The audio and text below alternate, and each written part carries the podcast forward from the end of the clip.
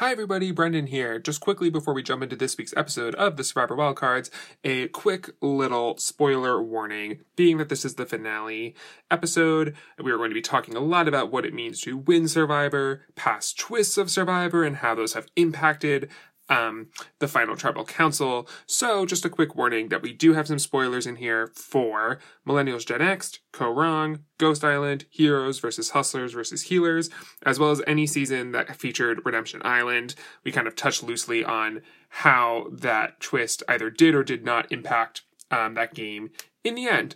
Um, but that being said, really fun episode. Encourage you to stick around, and uh, I'm not going to waste any more time. Let's get to it. Hi, everybody, and welcome back to the Survivor Wildcards. I'm Brendan.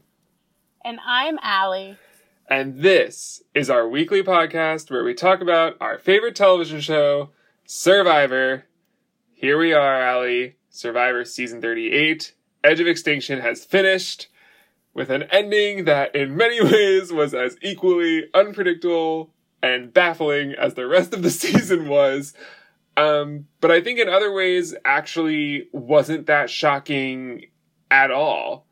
Um, what is your your quick hot take? Obviously, we're going to jump in in much more detail, but do you have any like things you want to say right off the bat?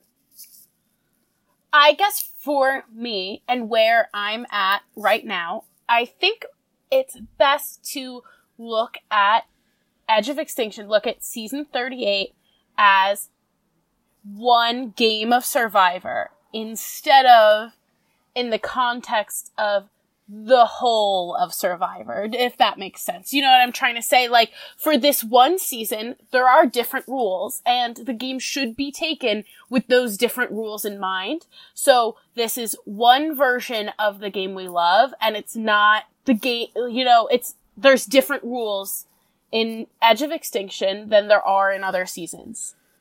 Yeah, and I guess I think for me it was a wake up call how I think that's actually true true of every season. I mean, that's kind of the nature of the whole game, right? Like each season is different because you're creating a mini society every season. The dynamics are going to be different.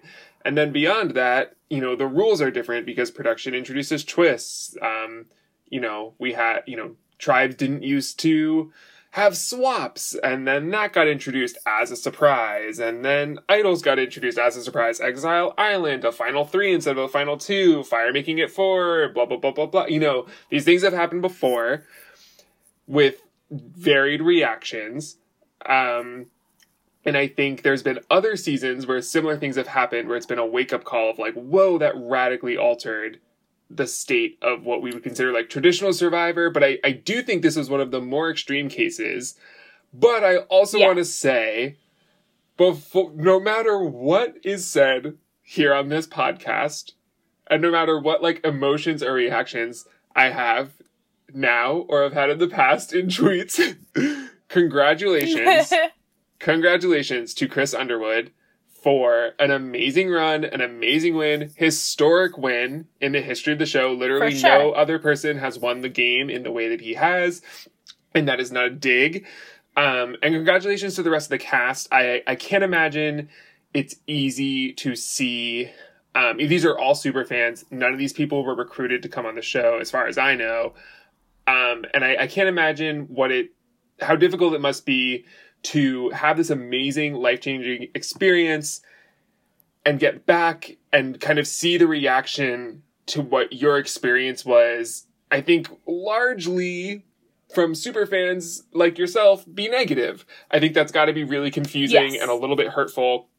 Um, so I and I do think yeah. like speaking for the both of us, any negative reaction we may have is in no way personal towards any of the the survivor players this season. It's like any negative reactions we had is like mostly directed at production or just like in in the twist that seemed a little too much in the finale at the very least in this season. Yeah. You know, like nothing against anyone at all. Yeah, and I also own my opinions in that you know, like I'm not going to try to hide behind that. Uh, that's what my te- I'm not attempting to try to hide behind the like, oh, that means everything I say is. I get like, you know, the game changes. There's arguments to be made that you know, how can anything be wrong with the season of Survivor? It's a game that changes. It's, you know, the rules that are set defines the game, so the, the rules can't be wrong. And I hear those arguments. And I think this season, you know, I'm sticking by, I, I am one of those people who I say there is no such thing as an undeserving Survivor winner. The way the game is designed, the person who deserved to win will be the person that wins. And I think that holds true this season. Do I think there are some people who had a really good chance at winning who got pretty, uh, for lack of a better word, screwed over by something that was kind of out of their control? Yeah.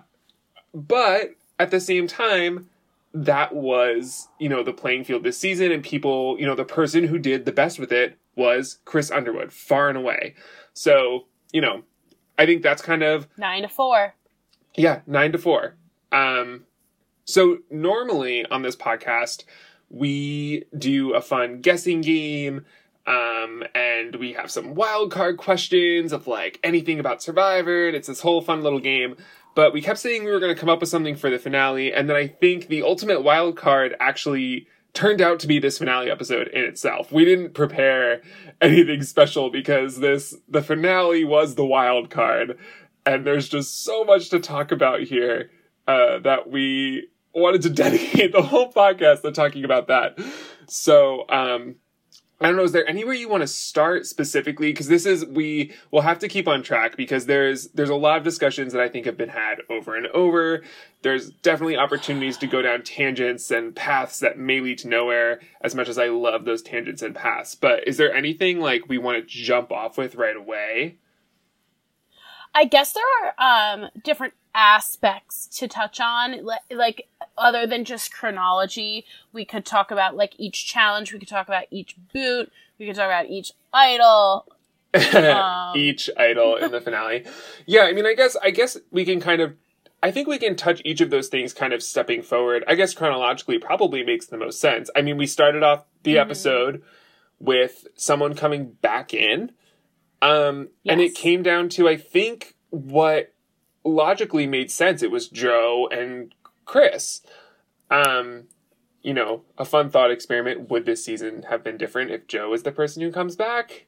Probably, but. Well, okay, so just going right off of that, um, I think that I think that if you haven't already, you should watch this season's Ponderosa. Oh my god, you yeah. Know, that should be the I name of our podcast. really enjoyed Ponderosa this season. Yeah. Um, so Joe has a lot of Ponderosa time where we see him like contemplating who he is and like how this game turned out for him this season and stuff. And you know, um, in his exit interview with Cesternino, he talks about how he couldn't have done what Chris did. You know, he didn't have relationships that Chris used to his advantage. He like, he would not have been able to get where Chris got unless he won out, basically. I agree. And when I said that, you know, it's funny, I saw a lot of people saying, you know, during the finale when Joe was being interviewed by Jeff Probst, and they said, you know, could someone like you win the game? And he was like, no. And then everyone was tweeting like, someone just did. I don't think that's true. I think Chris and Joe are very different players. I think their standing in the game was completely different. I think if Joe came back mm-hmm. and he mm-hmm. didn't win immunity at six, he is immediately voted out, no questions asked. I don't think he has mm-hmm. any wiggle room to get out of that. And I think, you know, I think, you know, Joe has a social game. We've heard from people that have played with him, although we don't see it a ton. But I mean, Chris became the player that we heard in Prees this finale. We talked about this earlier on the podcast and we saw yeah. him on the season. We were like, what happened to this guy? Because in Prees, he came off as very intelligent, kind of conniving, and really like someone who was just going to go like balls to the wall, let's go for it. And then on the show, early on, that wasn't really seemed, that wasn't really what he did, at least from what we saw. And I thought coming into this finale, I mean, he did literally every single thing you could possibly do in how, how many mm-hmm. days was mm-hmm. it? Nine days? Like, yeah. literally ticked every single box in nine days. And I, I don't think um, Joe would have been able to do that. And I think it would have been a very different outcome had Joe won that challenge instead of Chris. But obviously, um, Chris is able to pull it out. Sad that Aubry couldn't get past that leg in the challenge, which was the one she had the advantage on. Yes. That, yeah. That was odd. it was a little odd. Yeah. Um, yeah, I do think that, um, you know, challenge wise, it was not surprising that Chris won instead of Joe. And I do think that like Chris, um, has that social game that Joe never got the chance to have because everyone knew day one we're not working with Joe. You know, so I do think like it's hard to I don't know, it um Ron Clark in his exit interview was talking about how Joe was having conversations with David and Kelley and Devens and like everyone in the woods at the merge and that's like a big reason they wanted Joe out. So it wasn't just Joey Arts and Crafts which everyone wrote him off for because that's all we saw, but he was actually scrambling. He was like trying to like make connections and then when we saw him talk to Ron in that merge episode and he was like, "Hey buddy, like how's it go? Like, you give me info. Like, I don't know what's going on. Ron was like, well, I've already seen him having secret conversations with people, so this is all bullshit. So, yeah, that's really, really interesting. Oh man, I can't wait. We'll have to do like a follow up podcast for when, I mean, people have done their post game interviews to an extent, but, um, not really, not but like really. the real ones. Yeah. I yeah. also love, and we'll touch on this later, even now, people who were there, people who went to Ponderosa, and a year later, sometimes still confused as to what happened at some of these tribal councils, which I find fascinating. But, um, mm-hmm. yeah, I mean, I thought, I mean, I think Aurora, Aurora was kind of in it, wasn't she? She was kind of there towards the end. It was, I mean, it really came uh, down yeah, to be, being between Joe and Chris, but I feel like that really makes sense. I mean, those are the people who were the strongest in the challenges. Um, I think David and Wentworth were also there, but they weren't getting like the narrated yeah. time that Joe and Chris were getting. Yeah. Um, and yeah, I mean, when Chris re-enters the game, something that I kept thinking about, and I think Victoria spoke about this, Allie's face, in she's I don't know if she said this in her post interview or something because I think some it might have been her post game interview with Cesternino. Someone asked like, "What was your reaction when Chris came back?" And she kind of just gave like a shrug because she was like, "I didn't know him." Like, yeah. you know, like in some ways she was like, "It was good because I hadn't burned him." So I guess that was nice, but she was like, I don't know the guy. So like I didn't know what to think. Like it was a stranger walking into the final six. So like what am I going to do with that? And um, I think that was something that I think is really like unpacking the dynamics is like, you know, uh, in terms of like advantage disadvantage, as much as it is a disadvantage to have not been playing the game for 20 something days while all these other people have been building relationships, to come back into the game at final six, not having interacted with them, but to say you don't know them is just not true because you've been living with everybody who knows them and talking about them. So I think for for Victoria, Gavin, and Julie having never met Chris before versus Chris who just lived on extinction with all of their former tribe mates and learned a lot about them and learned about their dynamics. He clearly had information coming into the game. I think when you want to talk about like who had the, you know, they say information's power on Survivor, I would argue that Chris actually had the most power in terms of information coming in. For sure. For sure. And, you know, no matter what he says, like, I, I do think that Vic was a big jury threat, but who knows? Like, he could have just been like, well, this vote is kind of going to be like me or Vic, so I'm just going to tell everyone the whole jury's voting for Vic. Yeah, I mean, I think, yeah, and that's of course, I mean, again, a brilliant move. If you're going to make the play, make the play. I also think it helped that it was probably true. Um, and I think, uh, yeah. I think we saw that come up on her Ponderosa. I know Julia talked about rooting for Vic pretty hard. Um, mm-hmm. but, you know, I think, I mean, that's the play you have to make. I think the Lauren, and he had the Lauren Idol information too. That's a whole other yes. thing, this tribal council. But I mean, I think if we role play a little bit why Vic lost, I think, you know, if she could have, could, was she guaranteed final four, final three, had someone not come back into the game? Who knows? No. I don't think so. Well, yeah, I, I think that would be a big stretch to say, especially when Lauren said that she wanted Vic out no exactly. matter what. She wanted to sit next to Julie and Gavin.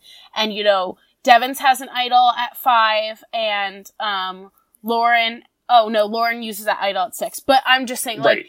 like I mean, if she had, Lauren if no one was had going come back, to try and get Vic out. if she had, Yeah. if she had not used that idol, and things play out at Final Five the way they played out, the you know this time, Julie's immune, Devens is immune, Lauren's immune. Between Gavin and Vic, Vic absolutely goes home.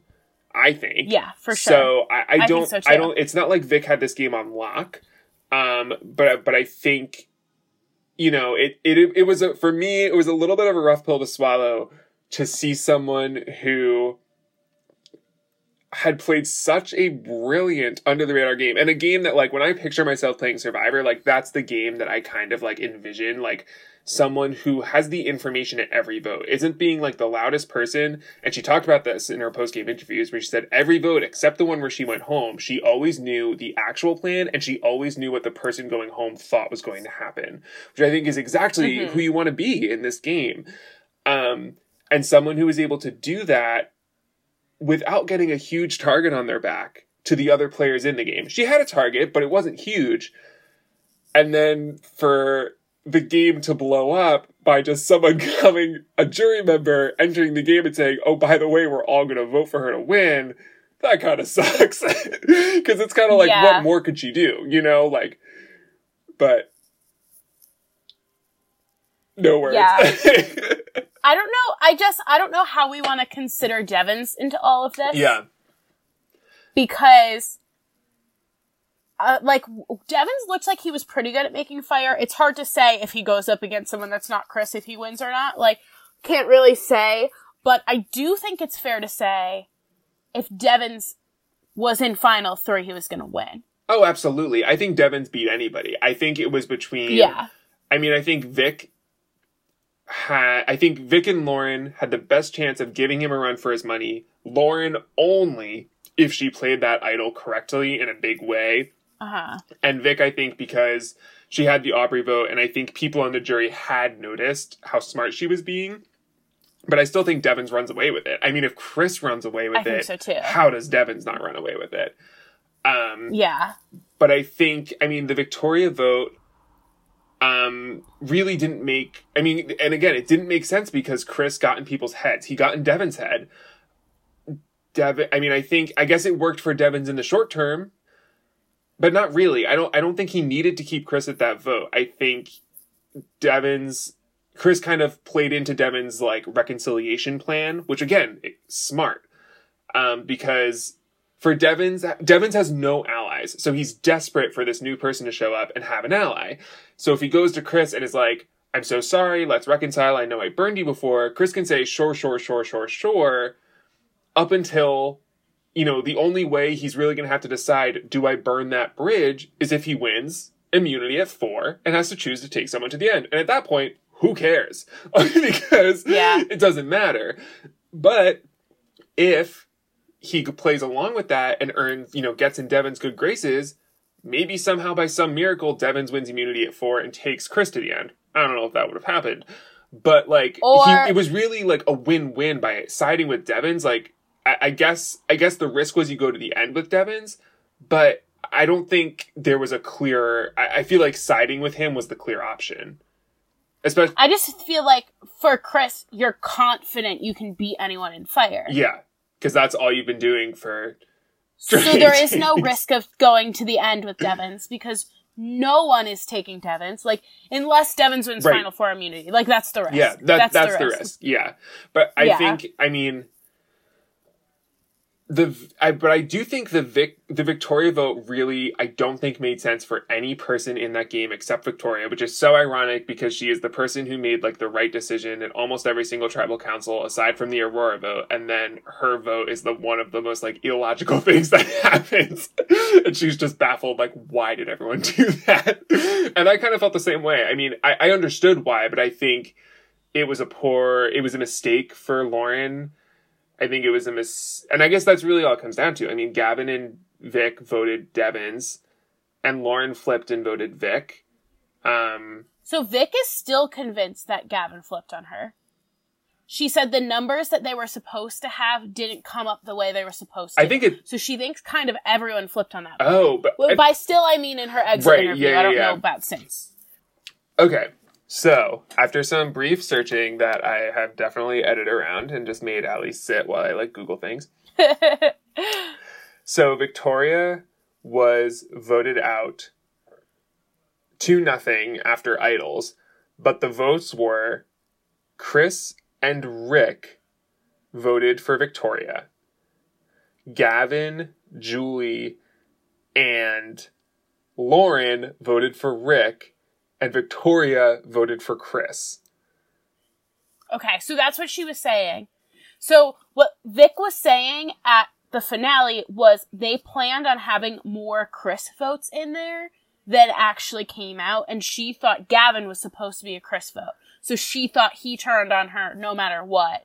Like wasn't gonna Oh. write her name down, So but did- turned on her by Did not Lauren tell Gavin, down. switch your vote because I'm giving Chris the idol? And yeah, who knows? why would they do that?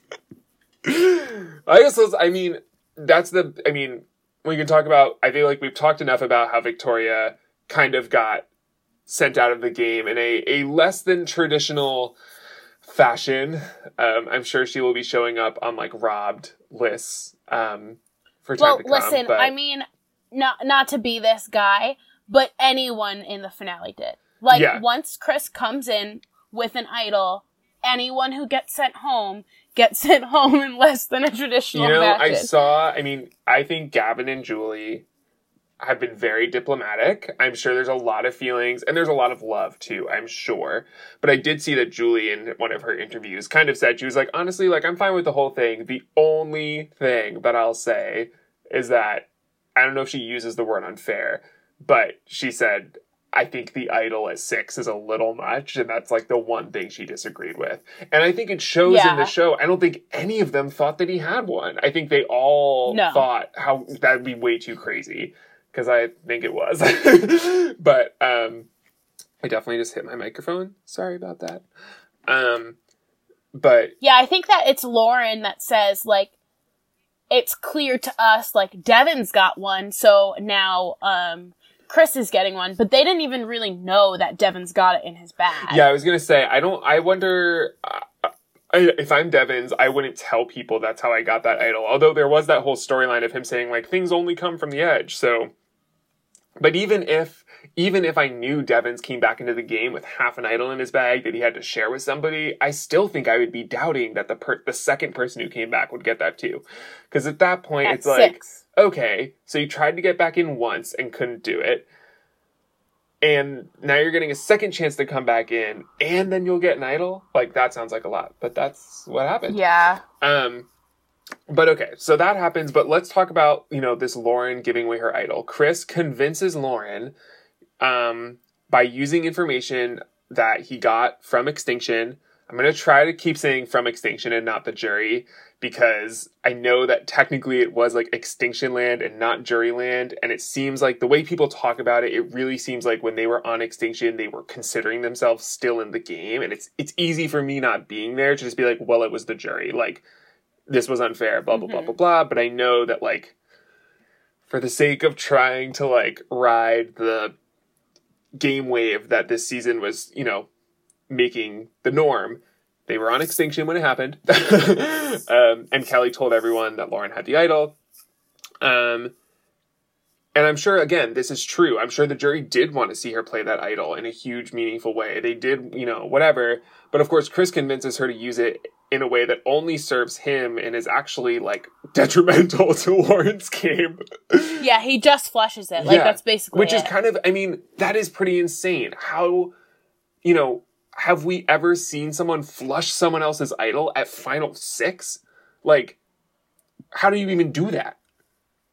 Yeah. I mean, that's pretty crazy. Yeah.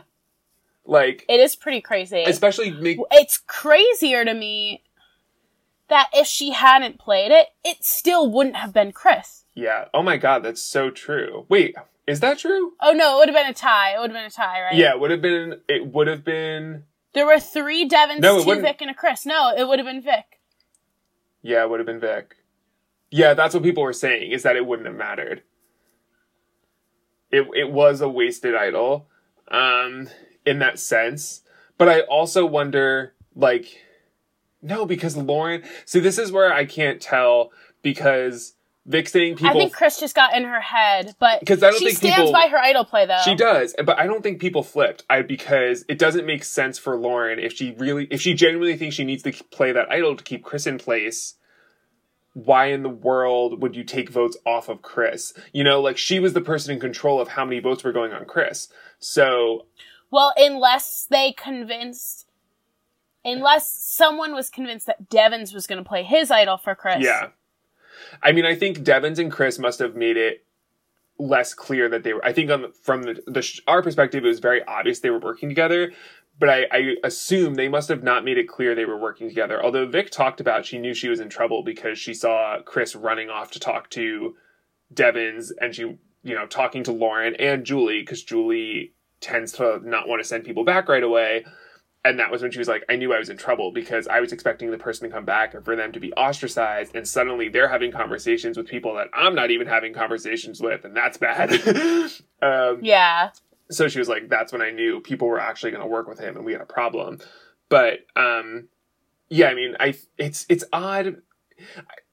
I, I know she stands by it, and I guess she thought the majority of votes were going on Chris, but what I can't figure out is where's the miscommunication because Vic thought most of the votes were going on Chris. Lauren thought most of the votes were going on Chris because she gave him the idol, but yet the people who could have voted for Chris who didn't were Lauren. Was like Lauren and Gavin and Julie. So where did that ball drop? I think it was, um, I think she, maybe she didn't know. Maybe she thought Julie was, or Gavin was voting for Chris. Maybe, yeah. It seems like Vic thought Gavin was voting for So Chris. was Gavin and when she was the vote. only one who voted for Chris, yeah. Weird. I wonder why Um, he switched his vote. That's weird.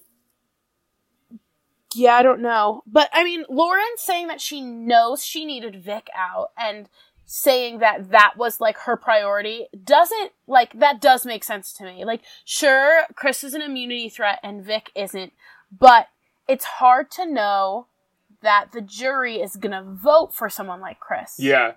I also think though too that I mean it's kind of crazy, you know, Julie was talked about as a threat for taking someone's seat at Final Tribal. Little did we know, although when we were watching live, I did start yelling what Chris was going to do. I predicted it was going to happen before it happened. Um you know, Well, that whole speech he has when they're walking in is like Yeah. basically tip in the hand. Well, also, I started thinking it was like all they watched before they come out here. They all watched the Ghost finale, Ghost Island finale at Pre Ponderosa together.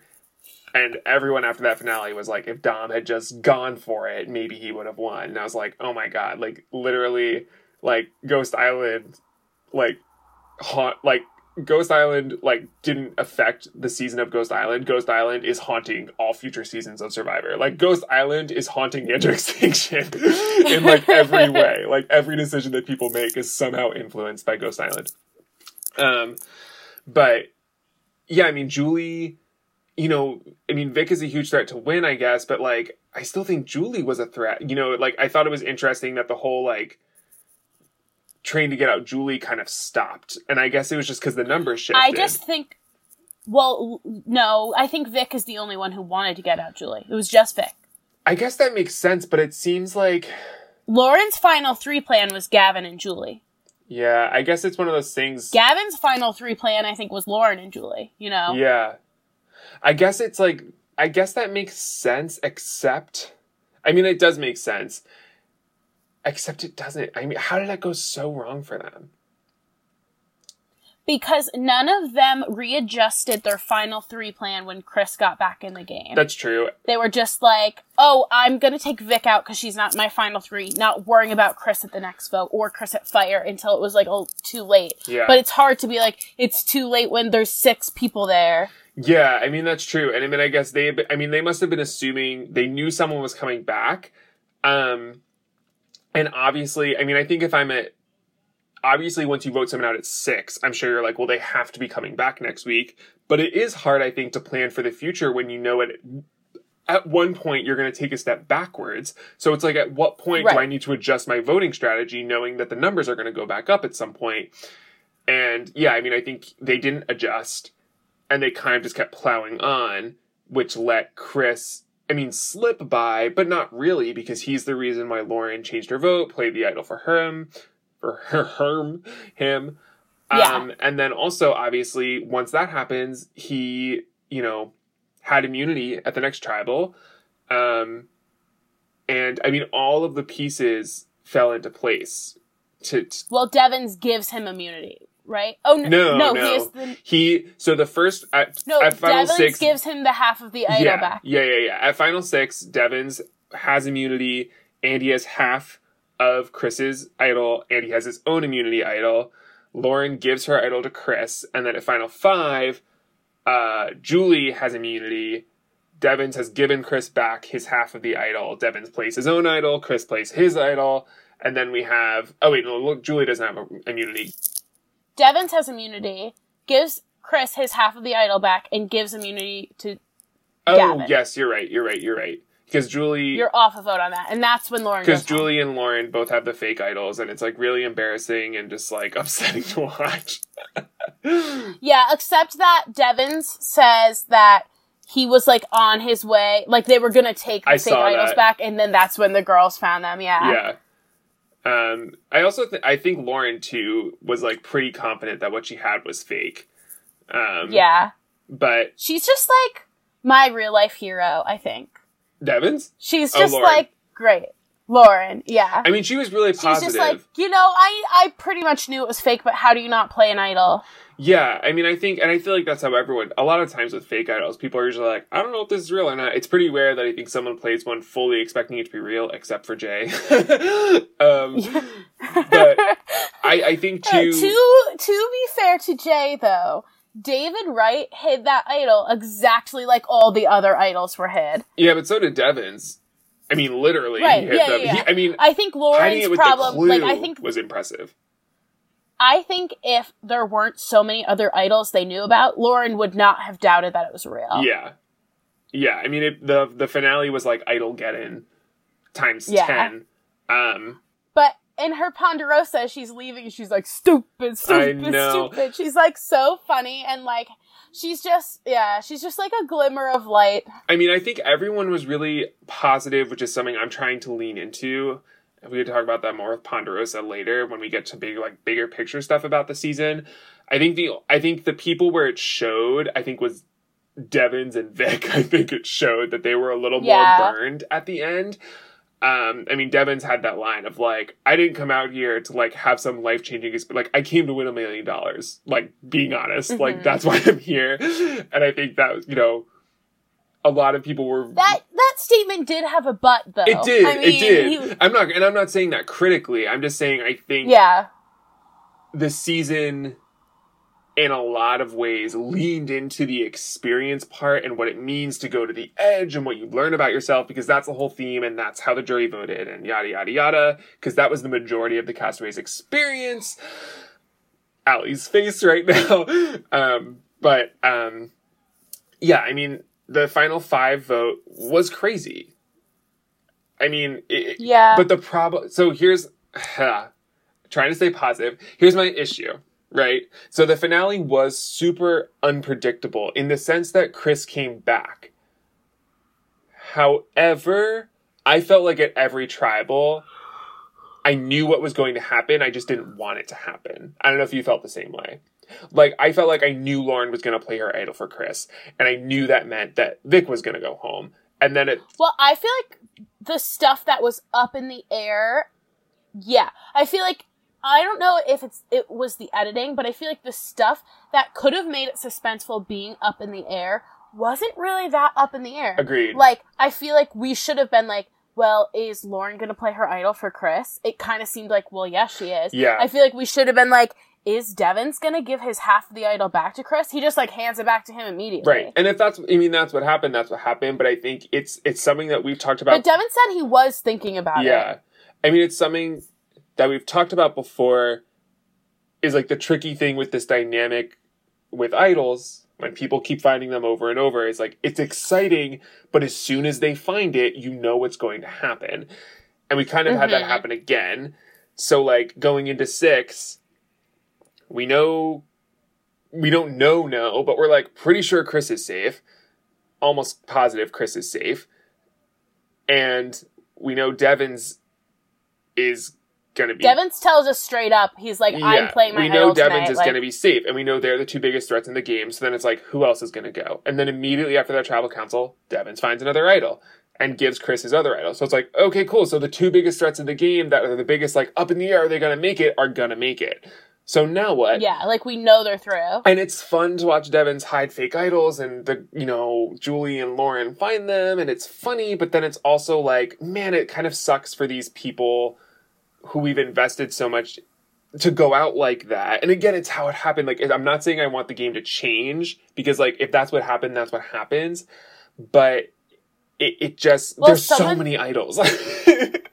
this kind of like rang true to me a little bit is um someone I can't remember if it was Twitter or Reddit, but someone said all of these idols is the new pagonging. yes. It's just like predictable television, except that these idols are introduced by production. They're not like an inherent part of the game Yes. in the quantity that we it have. could them. change. It could change so easily. Yeah. You can't change how people vote, but you can change. And I think the idols are designed to impact how people vote, but I mean, it's just like it's unpredictable. But if someone finds an idol in 0.2 seconds as soon as tribal council ends, you know what's going to happen at the next tribal, and the next like 10 to 15 minutes that you're watching, you're like, well, this is this doesn't matter. Like we know what's going to happen. Like. Was it fun watching? Joke's on you. The whole season didn't matter. Yeah, well, that was the biggest surprise of all, wasn't it? but um, yeah, I mean, I think that was you know it was difficult, and I, I think I said something too. I mean, you know, the editing. I forget when I said this. It might have even been before the final six vote, where I was like, "Well, we know Gavin's not winning this season because we hadn't heard from him like once," and I was like, "If we haven't heard from him yet this episode, he's not going to win." And then when we got to final tribal, and he was clearly the only threat. I'll be honest, I was pulling for him, but I knew I was like, there's just no way. Like, Yeah. they didn't feature him nearly enough in this episode for him to pull away with this. Um, so yeah, I don't know. It just became. I mean, it, it was again like huge credit to Devens for finding as many idols as he did. He criticizes them at the end for being like, "Where were you guys?" Um, but it's just in terms of TV viewing experience, I would rather, I would rather have everybody be vulnerable, have everyone be vulnerable, and have these plans that people are talking about and that we're listening to actually matter. Because when they stop yeah, for them to I get for them to think get upended every so often is one thing, but for it to happen week after week, it's like,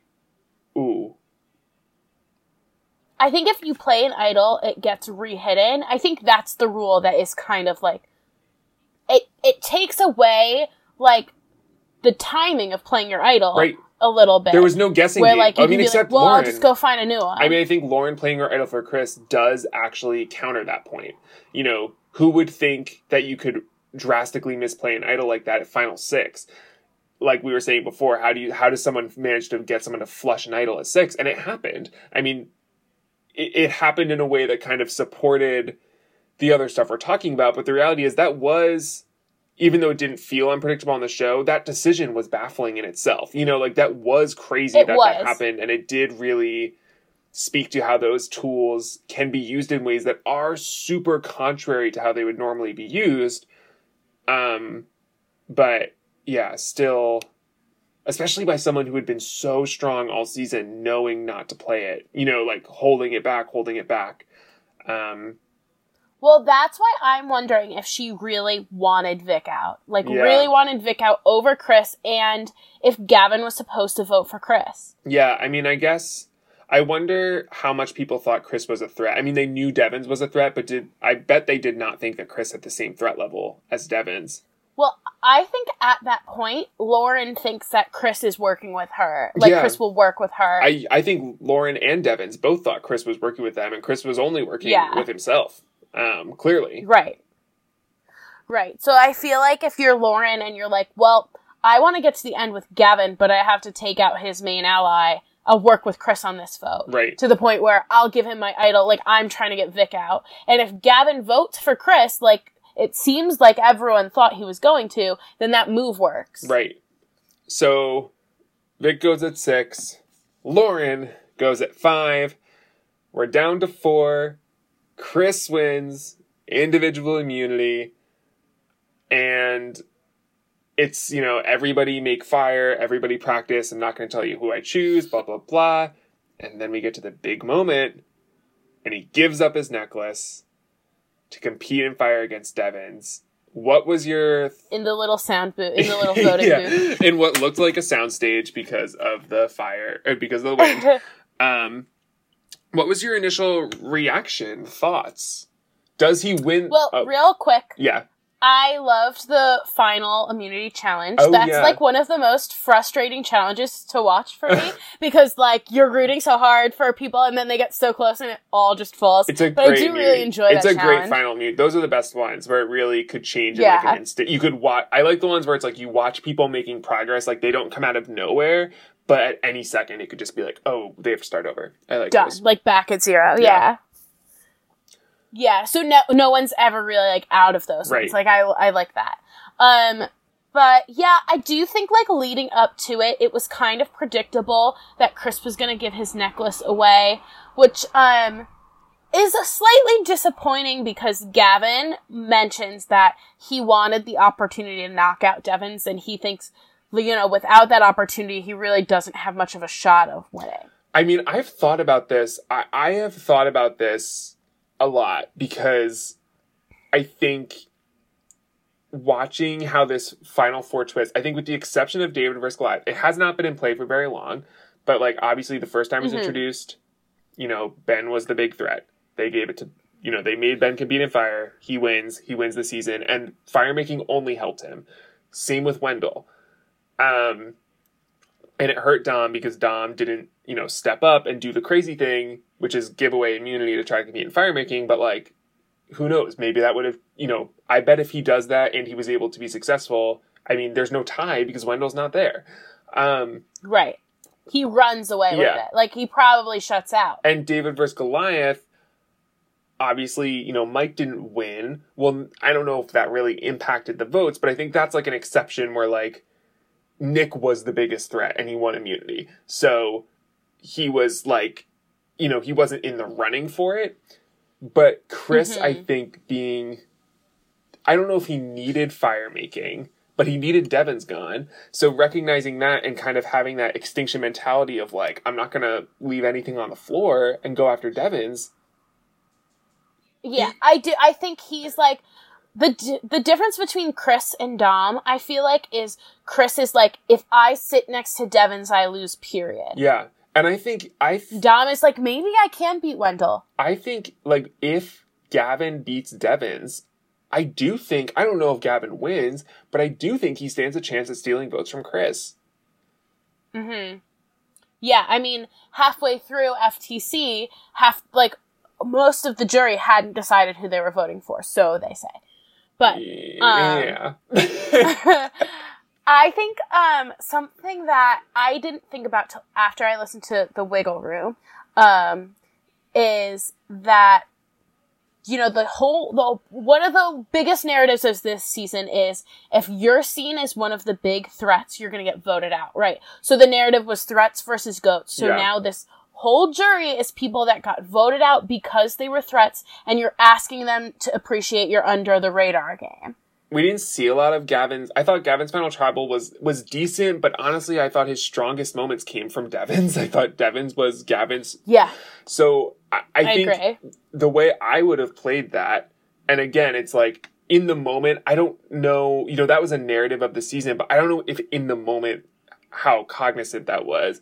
But I think if I was them, the argument I would make, me sitting in my, you know, nice cushy apartment, being able to say this, like, the reason I played the game I played was because I watched all of you go out and I took a lot of you Mhm. out. Like, you know, everyone who was loud got taken out. And yeah, Chris was loud and a huge threat, but he wasn't in the game. You know, like he Right. he made it past because he entered so late, but like the reason you're all over there is because you did the things you're saying you wished I had done. If I had done that, I would have been over there with you. And I recognized that and adjusted my game accordingly. And that's how I survived for 39 days without having ever having my name written down once. Um, Yeah. but I think that's a really hard unless you really like outline that for people. I think it is easy to be written off as like, well, you just didn't do anything. Yeah, I do think that the the odds were stacked against Gavin. But I also think that it doesn't look good for Gavin that the strongest points are being brought up by Devin. And Agreed. He's just kind of like, yeah, what Devin said. Yeah, what Devin like it takes Devens saying like Gavin got no votes against him for that to even come up. Yeah, and I think Gavin sounded shaky to me at Final Tribal. I think his voice Yeah. sounded shaky. He sounded really nervous. Um, I also wonder. I think someone said they were really close to a Julie vote. There were a couple people who said they were close to giving Julie votes. I get the impression Julie had a very strong tribal council. We saw the moment of her like not selling the whole emotional game thing, but I think she came off stronger Yeah. than Gavin in some ways. It seems. I think I got that from other people's reactions, but I don't think I got that from the actual finale. Yeah, same. I kind of I feel like when people talked about the post game, they said Julie came off really strong at Final Tribal. Yeah, people thought about switching their votes to Julie at the last. I think Devin said it. Yeah, yeah, I think it was Devens that said he considered switching to Julie. Um, yeah, but I, I think I mean Chris came on strong, which is what this jury needed. It was a jury that jury needed someone to come on strong. They weren't going to be willing to to vote for somebody who was being timid. Not that Gavin was being timid, but I think facing Chris, someone who just came in guns blazing, convinced someone to flush an idol, and you know won immunity, played an idol for themselves, gave up an immunity necklace to compete in fire, and took out the biggest threat in the game. Like, I mean, you would have had to come like. It's a tricky thing because you don't want to shut down extinction because everyone on the Which jury, I feel like Gavin did a little. everyone on the much. jury just lived it, so you can't be like you Right. can't discredit it, but you have to figure out a way to strongly establish how what you did, even if it wasn't as loud, was more impressive or more difficult. Or equally difficult. Even just ask them to consider it equally, because it seemed like a lot of people just wrote him Mhm. off, which kind of baffles me a little bit, but not really, because we'll talk about Ponderosa. but, um, yeah. I think that what really rang true to me, which made me kind of the most disappointed for Gavin, is Devens said, and I don't remember if this is on the show or if it was in his exit interview, but he said that I've lived both on Extinction and in the game, and the game is so much he harder. did, he did say that, yeah. Yeah. And he was like, that's why my vote went to Gavin to survive in the game for that long, to not get a vote against you. It's a different game than on Extinction. No one's voting for or against you on Extinction until like the freaking finale. Like, it's a different game. And I do, uh, go ahead. no, I was gonna say, I think we're 15 minutes in. Let's go down this rabbit hole. Again, all of those disclaimers we said at the beginning hold true. I think, yeah, I think what Devin says is very telling, and I think it's extinction. I'm sure was. I mean, I, I can't even imagine how difficult it was to live day in and day out with nothing to do. But at the same time, I think if you're on extinction, you're still in the game. However, you got voted out, and you're left with nothing to do but to process that. And I think that is huge. We saw it be huge. They got letters from themselves Mhm. that they wrote to themselves at the beginning of the game, and they were able to read the letter and process that information in the context of mistakes they had made, learn from those mistakes, grow as a person, experience this immense emotional, personal growth, learn about what Survivor means people who were still in the game didn't have that. They woke up every morning and were terrified that the people around them were going to vote them out that night. so I think Uh-huh. there's a real difference in mindset. I think it's not surprising that the people in the game were like, you know, quote unquote timid or boring or a goat or, oh, why aren't they doing such crazy things that Chris is doing? Because they didn't get voted out and come back and have nothing left to lose. They have everything to lose. They haven't Right. been voted out yet. They had their whole game. They had 39 days of game. Yeah, they had 39 days of game to lose. And in the end, that same mindset actually got them sent home. But it's like, how do you click into the mindset of extinction if you haven't been there and you're not supposed to want to go there by design? So I think it's a really tricky spot for people to be in. And I think, you know, going into this jury, watching Ponderosa made me feel so much better about this season these people clearly loved each other so much. It seems like they had a close to spiritual, religious experience being on the edge of extinction. And that's amazing. But holy crap, was it going to be damn near impossible for someone who was not there to win this season after watching that Ponderosa? I, I almost can't imagine it happening no matter who Well, came I back. mean, like if anyone like from they the just edge, can't sit there. if anyone from You the just edge have to get it- them out. Yeah, if anyone from the edge made it to the end, after watching people talk about what that experience was like and how much they all had bonded so heavy, like that edge of extinction was like a family. Like they clearly loved each other Yeah. so much. They were so close. They had shared so much with each other. I can't imagine a world where someone who wasn't there could beat someone who was, almost no matter who it was. Yeah, and I think that in Reem's exit interview, she said something about how people say like Chris didn't play the game. He wasn't in the game for all these days. And Reem's like, this season is Edge of Extinction. Edge of Extinction is part of it. Edge of Extinction was my life this season. Yeah, exactly. How is Reem going to vote for anybody that wasn't on the edge?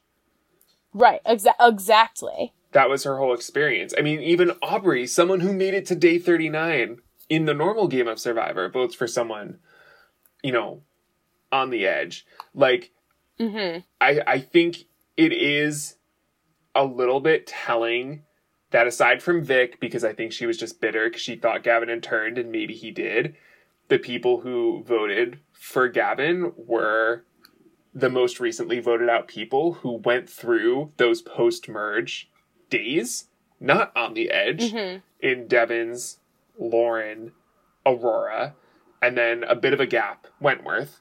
Um, Which makes sense because she played with Gavin. which makes sense because she was close with Gavin, yeah. So I do think Yeah, that's kind of telling. I feel like the people who were close with Gavin could see that he was playing, and no one else could. Right. Um, but yeah, I mean, I think, I mean, the Ponderosa videos are t- so moving and it's so beautiful. And I think it really, the, I, w- I was, I was frustrated at the finale. I, I, I, I did not have a great viewing experience. I felt kind of angry that I felt like a lot of the season I just watched ended up not mattering. a lot of the tribal Mhm. council suddenly had no meaning. I was like, why did I why did I watch this? Why did I get suspenseful? I guess, you know, it's about the journey or whatever, but like is it because the journey ended up, you know, all these crazy tribal councils, oh, what's going on with Lesu? None of it mattered. Um but watching Ponderosa, I was like, this is what this season is about. And they kept saying it like this season is about the edge and pushing yourself. And they showed us, you know, them reading the letters, or, you know, we always had the check in with them before, you know, after the extinction challenge, and everyone's really emotional. But at the end of the day, it was still Survivor, colon, Edge of Mhm. Extinction this season. And that's how it was edited, and that's what was shown. But clearly, the main story of the season was extinction. Everything that impacted the final tribal council was stuff that happened on extinction. And we saw some of it, but it was hard. Well, it's just I don't know. you know, I had a it's near impossible to show more of extinction without tipping your hand and be like the winners from extinction by the way. Yeah, exactly. And I think they obviously the show is called Survivor and traditional Survivor, they leaned into that because why wouldn't you?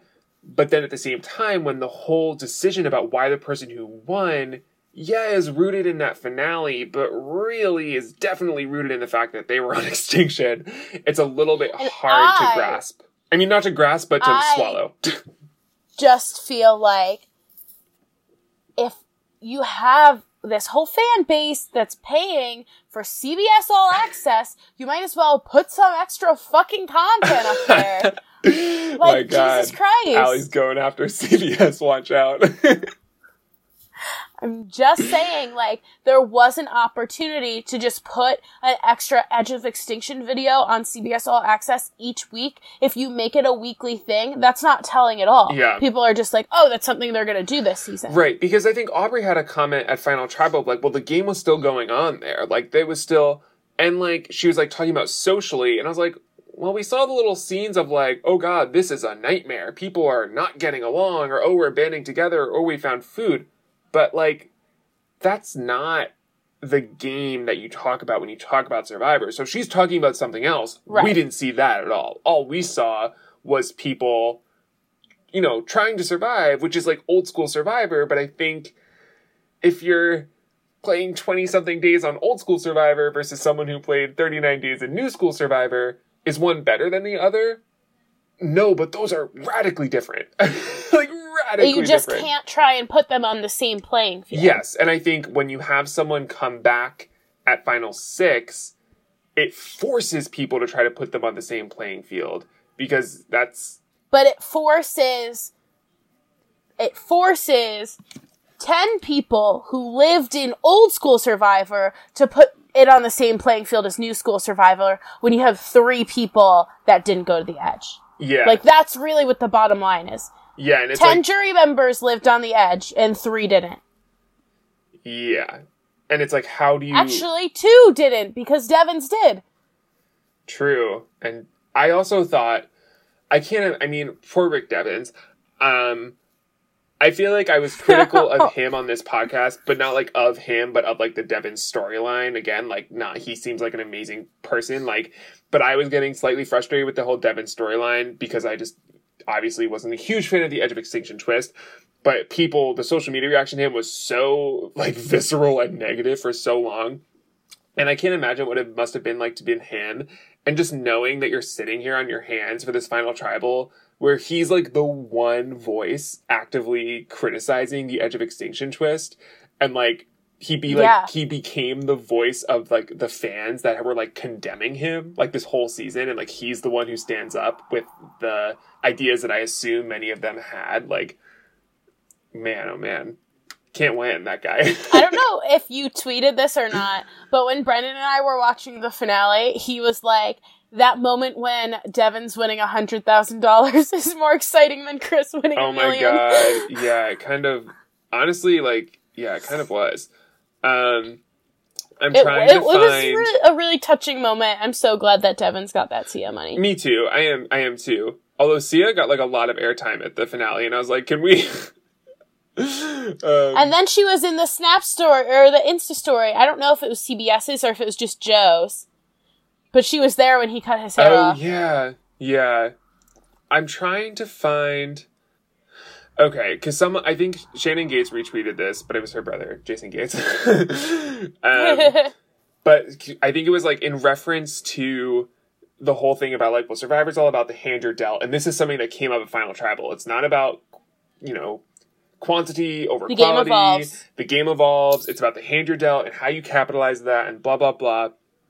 And Jason Gage tweeted, if this were a poker tournament, it would be like if Chris went out early, was allowed to rebuy into the final table, and then was dealt pocket aces every hand while everyone else had their cards face up.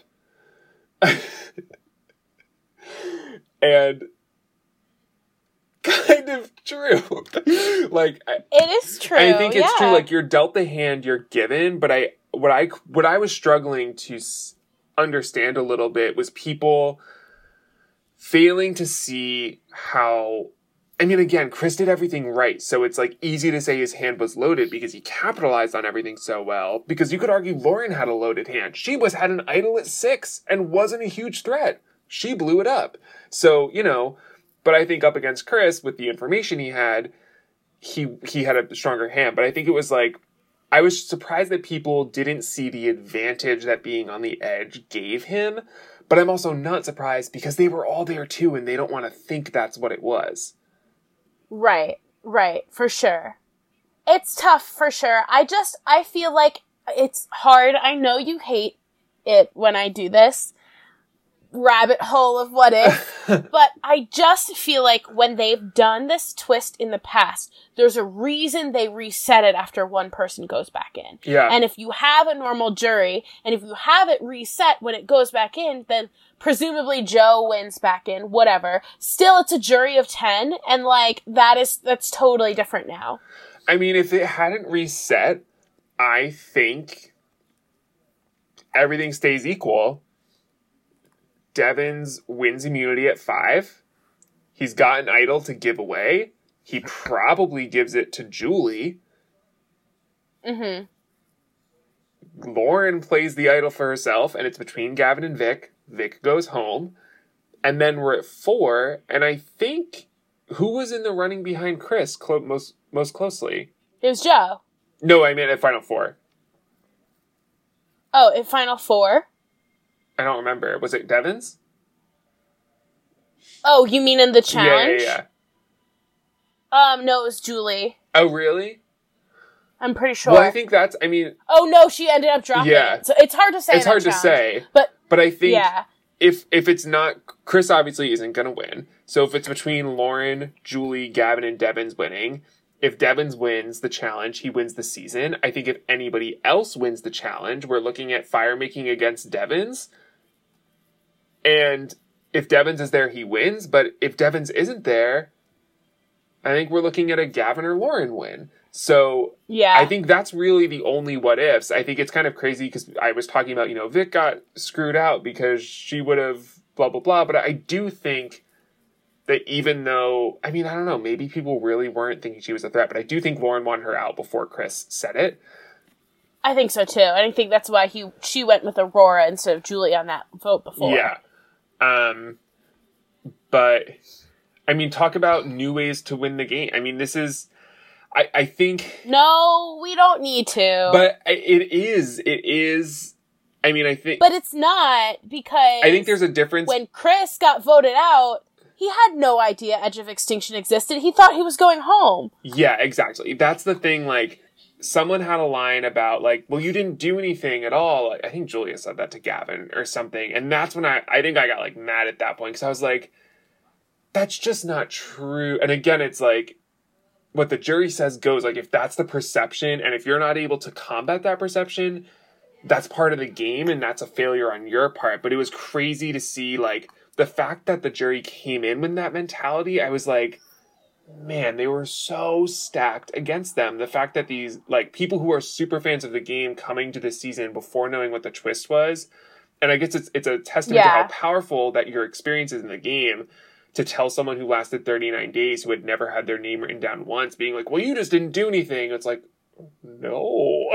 Like Well, I do think that Julia um, has a track record where she gets heated a little easily, and like at, at the tribal council, she got voted out at. She put her foot in her mouth a little bit because she got heated. I feel like she's just kind of reactive when she gets heated, and I think at that point, Gavin had kind of been like. Well, he got voted out. Like, Right. well, he spent all this time on extinction, and I think it was rubbing her the wrong way. yeah And I'm sure it was rubbing other people the wrong way too. I wonder, like, what happens if there's a world if, like, you start to feel the jury getting frustrated and you turn into, like, imagine how I feel. Like, what if, like, Yeah. is that a, is that an approach? If you feel the jury getting mad of you discrediting extinction and be like, you're mad? Like, I'm being told I didn't do anything and I never got voted out. I didn't realize that was supposed to be what I should do this season. Like, I'm not, Yeah. like, should you discredit extinction? Am I saying it shouldn't count? Absolutely not. You want to compare them? Let's compare them. Like, sure, Yeah. like they came back, sure they survived, but in order to get to that point, like one of us had to get voted out and one of us didn't. So I, I wonder if that's like if if that's like the strong approach, even though it's more like combative. Like, is that the approach you need to take? Really, really press people on it. Don't try to tiptoe around it. Like force people to Mhm. really look at it. I don't know. Yeah, I don't know either. I do think that Ron said, and I don't know how true this is, but Ron didn't spend a ton of time on the edge. He said he wanted to vote for a big player to win.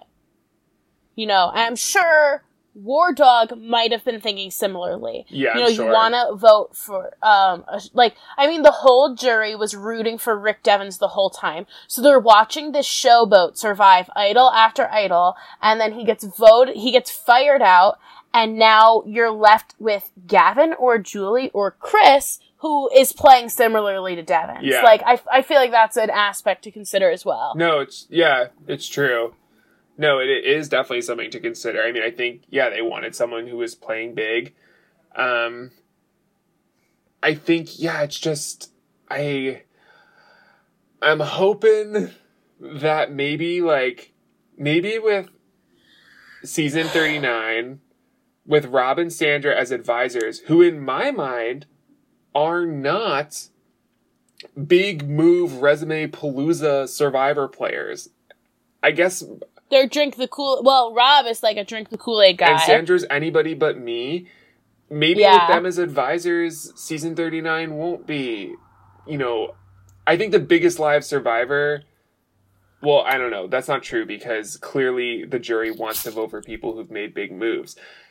I was going to say the biggest live survivor is that you have to make big moves because it's just like doesn't make sense, but it does because the jury is juries really seem to be rewarding that a lot.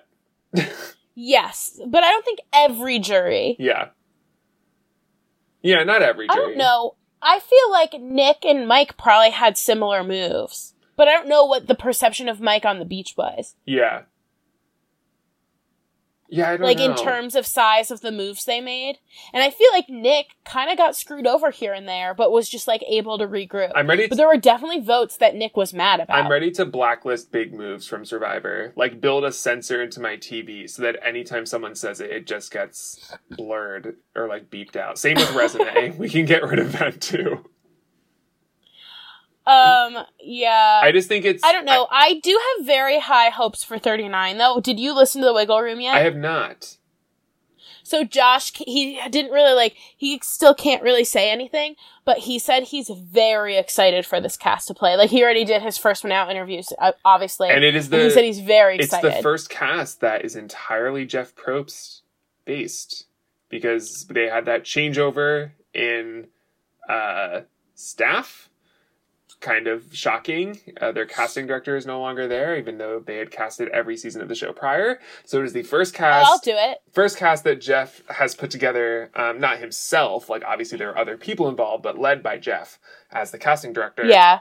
And of course, it's Rob and Sandra. and the promo doesn't even show any of the new people speaking. Um, but I, I am, I, I yeah, but they hadn't like officially released the Yeah. cast at that point yet. yeah. Um, I, I'm nervous, but I, I'm, I'm hoping, you know, I've got some hopes. I was skeptical of David vs. Goliath, and that proved me wrong in so many ways. I was skeptical Yeah. of Edge of Extinction, and it proved me right in so many ways. And wrong. And, And wrong. wrong. Also wrong. I mean, I think this season was a wild ride. I think, I, I will say, I think when I was watching this season, and oh man, this is gonna sound so mean, but it's it's the truth, so I'm gonna say it. We were doing a rewatch in the lead up to the finale. I was kind of in and out, and I kind of always thought when I watched the finale, I was gonna do the whole like, you know, let's watch us on a binge and really appreciate this story's arc from beginning to end. And after this finale, I genuinely think that's not necessary because I don't think most of the mid season matters enough to warrant rewatching it. if you want to rewatch, watch all of Ponderosa, then watch the finale. Yeah, I really- That's the way to do I it. think literally watch up until the Devens, like watch up until the merge and like Devens coming back in, and then you can just like skip everything and just watch Ponderosa. And then like Yeah. skip ahead to the finale. And that is actually like the arc of the season that you need to see because all of that craziness post merge doesn't matter like at all. I mean, I'm sure it mattered. I'm sure it affected how people were thinking and how they were feeling and how that led to the voting, blah, blah, blah. But the Kama imploding and Julia getting voted out and what's going on with Lesu and War Dog versus David and War Dog turning on Wentworth and our, Which I still feel like I don't know what happened. because on Ponderosa they're like buddy buddy. Like what is going on, guys? him and War Dog are with each other. Yeah. David, right, and War Dog are like best friends on Ponderosa. Yeah, like what is I what is happening I don't understand. And I also think Devens like confirmed in his exit interviews that he was all ready to work with Lauren and Wentworth when he came back from the merge and they were the ones who were like, Nope. So yeah. but again it, it and it, it's not like it doesn't matter because it mattered in the moment, but like it, it all of that all of those dynamics and all of those questions, you hit the finale and they just vanish and it becomes the Chris show because it should be because oh my god this guy we've seen for like two Chris? seconds is about to win a million dollars so obviously it needs to become all about him and he's doing you know the biggest stuff in the game driving every vote earning his way to the million but it is kind of crazy that all of those other weeks of television suddenly were just like bye um and i think it just speaks Yeah. to a really cool concept and it sounds like it was an absolutely amazing journey for the players. Maybe one of the most intense experiences that a cast of players has ever had in terms of how twists have impacted the game. It, it seems like this was like revolutionary for people. I mean, Survivor always changes people's lives, but it seems like the Edge of Extinction accomplished what it was set out to do in a really beautiful way in the way production talked about it. And it had its moments for me as an audience member, but I think it is a twist that better served the people that were there than it did to the television audience at home. But I also think that if you are considering, and this is kind of what I was trying to say in the beginning, that if you're considering it as a one off instead of in the scope of the game, Right. because yes, the game does evolve, but this isn't real evolution in the game. This is a one off. Yeah, I mean, I think I said something. I might, I can't remember if I said this before because I know I said to you. I was like, I think there's a difference between evolving the game and breaking the game, and I think this twist came close to breaking Survivor in the sense of like, if you think of the core of Survivor being survive 39 days and convince the people you voted off to vote for you, that's not what this season was. And again, we've had redemption, but redemption was was different. It was, I don't know, it, it, it was just different. And I, I think, I don't know, it, it, it maybe it didn't break Survivor. I guess that's the wrong word, but it, it, it was different. I think what you're saying is kind of true. Like that makes well, sense. it never worked in the way where like someone from Redemption sat at the end. Because people from Redemption, when they came back, weren't given immunities.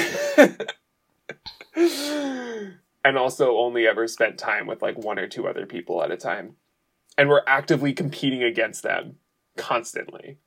And it's not like everyone on Redemption went to the jury. True, yeah. It wasn't like communal.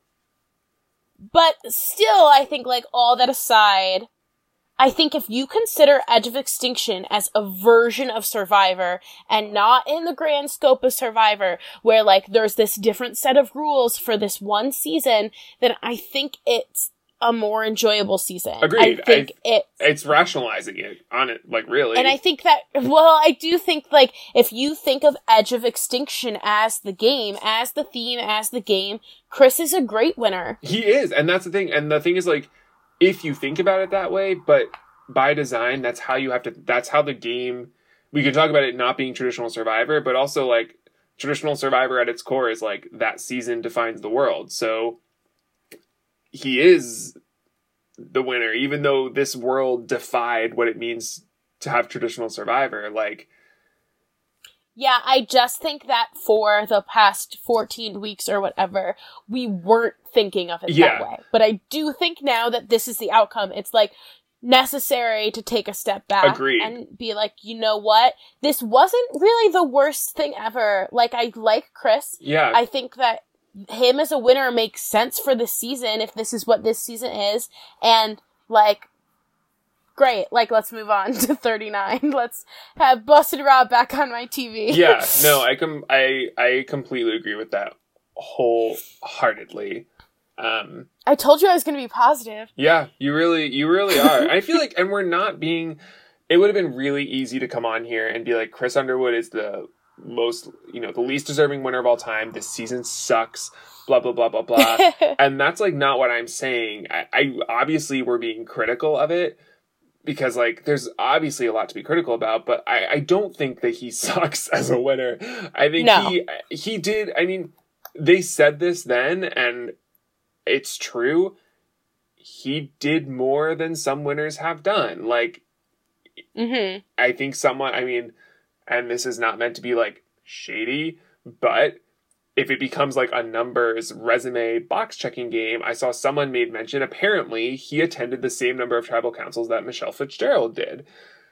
And if you look at like his what he did in those tribal councils compared to what Michelle did, technically in terms of like big moves, he blows, you know, her resume out of the water. So like Yeah. it, it's not like I don't know. Like I, I don't think it's I don't think it's fair to, to be like, well, he sucks and he didn't do anything because that's obviously not true. You can't do nothing and win a million. Like you have to do something to convince that jury to win, or someone else has to have really messed up for that jury to vote for you to win. Like it doesn't happen by accident.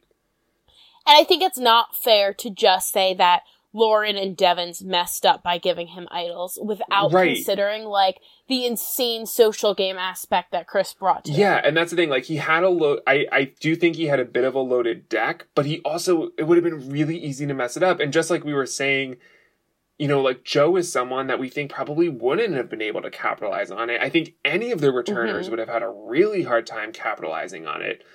Even Aurora, you know, would Aurora, Devens knows that Aurora hates her, hates her, hates him in a game sense, not in a life sense. They love each other, whatever. But in like a game sense, Devens knew that Aurora was never going to work with him. If Aurora comes back in, she doesn't give half of her idol to Devens. So how does that play out? No. Like, David would. yeah, David would. But I, I do think like there's a lot. I think it's easy to look and I think like take away from what we've said and what people have said or whatever, like any I mean, I guess I said this, like how does anyone beat anyone from the edge? I do think You don't sit next to them. Like yeah, basically. Period. I think that's I think that's the answer. And I think the next thing is like, well, it would have been impo- like whoever came back from the edge was handed a ticket to the end. I think they were given a nice strong push, but I don't think it's a sure thing that anybody who came back from the edge made it to the end. I think it's almost a Right. sure thing that anybody from the edge that isn't Devens beats whoever else is there. But I don't think it was a sure thing that whoever came back from the edge was basically like carried to the finale by production. I do think they were given a lot of help, and I think they had a lot of help just by the nature of how the whole twist was structured. But I already just those few examples that we talked about, and I'm sure there's more, can think Yeah. of people where like I don't know if it would have worked.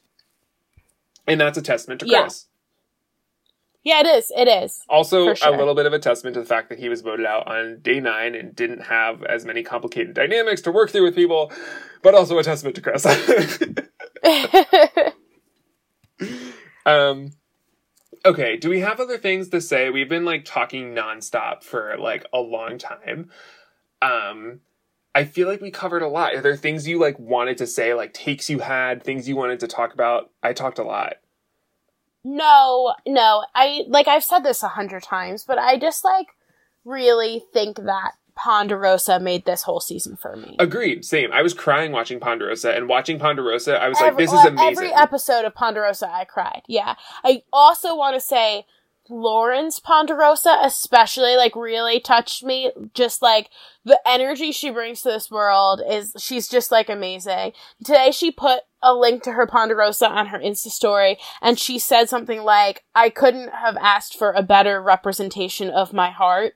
And like, really, she like comes across like very genuinely in her Ponderosa, and it's just like really amazing to watch. Yeah. Yeah, I agree. If you've learned nothing else from this podcast, go watch Ponderosa. It will it Yeah, will for make real. it will make the season make sense and it will like make the season I think what they wanted it to be and what it was for for the people that were out there. Um Mm-hmm. for sure. Um all right. Well, okay, Allie, I don't know, this is our final episode for Edge of Extinction, Yeah. presumably. And it's also our 10th episode because we started late. Oh wow. Um exciting. Classic. Um, but I think we should wrap up there. Yeah. Do we have like a plan moving forward that we want to say right now? I think stay tuned for a plan moving forward. Um, I have some seasons to watch that I, I have not seen yet. So I think we had talked about the possibility of doing an off season watch for me, rewatch for Allie. But we Mhm. have to talk about what season we want to do that with. I think there's I think kind of Fiji? no matter what, we'll probably do some kind of like off season review of some other season. We'll see. We'll definitely do something and we'll keep you posted on our Twitter page at Survivor WC Pod.